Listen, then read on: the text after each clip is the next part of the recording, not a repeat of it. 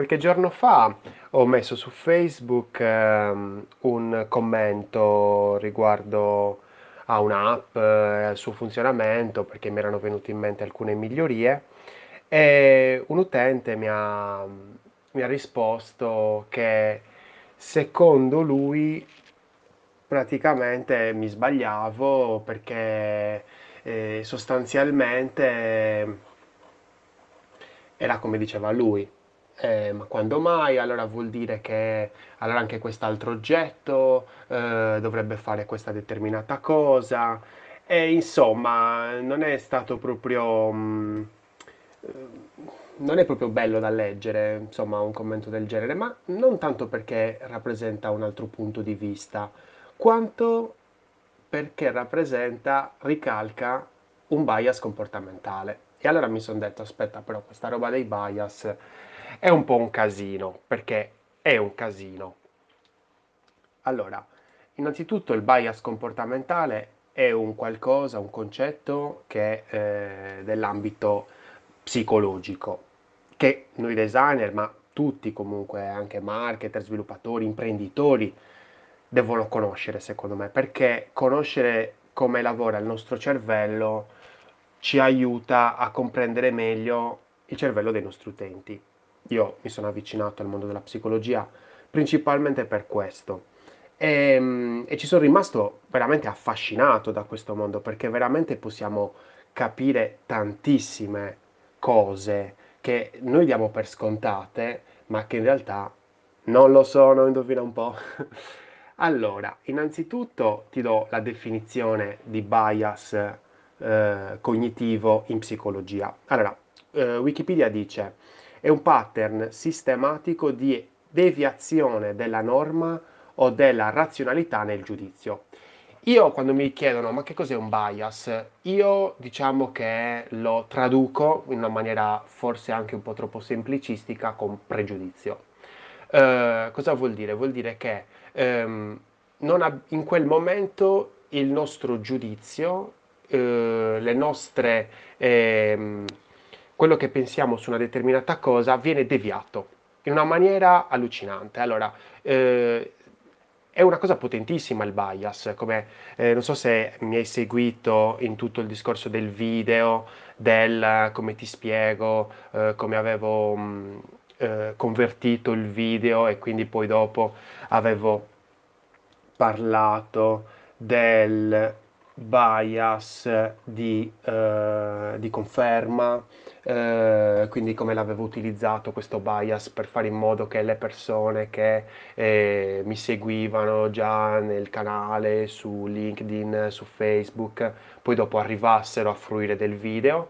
Bene, ora volevo un attimino condividerti eh, qualche dettaglio in più su quello che è, è successo uh, con questo utente che mi diceva appunto uh, guarda che come dico io eh, sicuramente tutti gli altri la pensano come me e quindi tu ti sbagli che è praticamente lo stesso errore in cui possiamo cadere quando stiamo pensando ad un progetto. Uh, l'idea di un progetto sviluppiamo un progetto diciamo sì tanto va bene questa quest'idea perché ci ho pensato, oppure ho chiesto a mia moglie, ho chiesto alla mia ragazza, ho chiesto al mio ragazzo quello che, quello che vogliamo, insomma, è nel mio eh, nido, diciamo, eh, piace questo, quindi se piace a me, se piace a noi, allora piacerà a tutti. Gravissimo errore, gravissimo errore, veramente enorme. Ed è questo praticamente che fa la ricerca, cerca di ehm, fare in modo che questo errore non si presenti. L'errore, il bias che ricalca questo tipo di atteggiamento, io ho ragione e quindi sicuramente anche gli altri, per gli altri sarà così, si chiama bias di protezione, di proiezione. Bias di proiezione. È molto importante perché? Perché praticamente eh, noi quando siamo, eh, cadiamo in questo bias, in questo pregiudizio, pensiamo che anche gli altri la pensano come noi. E questo meccanismo è talmente bastardo che si ricollega a un altro bias, che si chiama bias del falso consenso. Cosa vuol dire? Vuol dire che siccome gli altri la pensano come noi, allora sono anche d'accordo con noi. Che è un errore, veramente un effetto domino pazzesco di errore madornale da stare molto attenti. Quindi cosa vuol dire? Vuol dire che, ti faccio un esempio, ah, secondo me eh, questa determinata funzione è da fare, è da fare il prima possibile perché io lo so, perché io conosco i miei utenti e quindi ai miei utenti sicuramente piacerà moltissimo questa nuova caratteristica, questa nuova funzione. Bias di proiezione. Oppure... Um, sviluppiamo questa nuova app, mi piace l'idea di, che cosa ne so, um, mi dai dei punti mentre corro.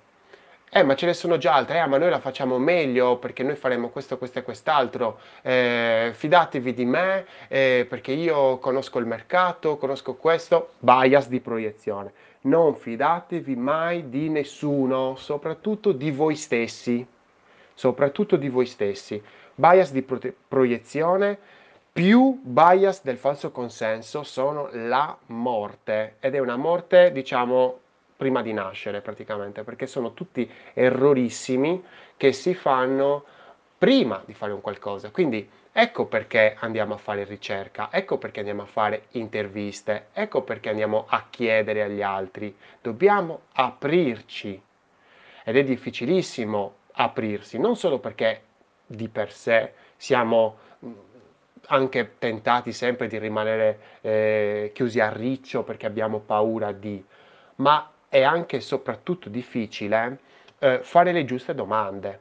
Però la cosa più difficile è capire che abbiamo bisogno di aiuto, quindi sempre abbiamo una nuova idea, chiediamo a più persone possibili, non solo a nostra madre, nostro padre, nostro compagno, la nostra compagna, i nostri figli, i nostri amici, non solo. Cerchiamo di andare fuori, cerchiamo di andare a chiedere magari su Facebook, andiamo a chiedere tramite sponsorizzate, facciamo dei questionari brevi, corti, che fanno capire che abbiamo bisogno di aiuto, perché il bias della proiezione è sempre dietro l'angolo. Poi, per carità, eh, ho avuto anch'io clienti, amici che dicevano eh, guarda che io lo so chi sono i miei utenti, ma va benissimo che tu conosca i tuoi utenti, è bellissimo, stai lavorando in quel campo da dieci anni, ci mancherebbe altro che non conoscessi un minimo i tuoi utenti.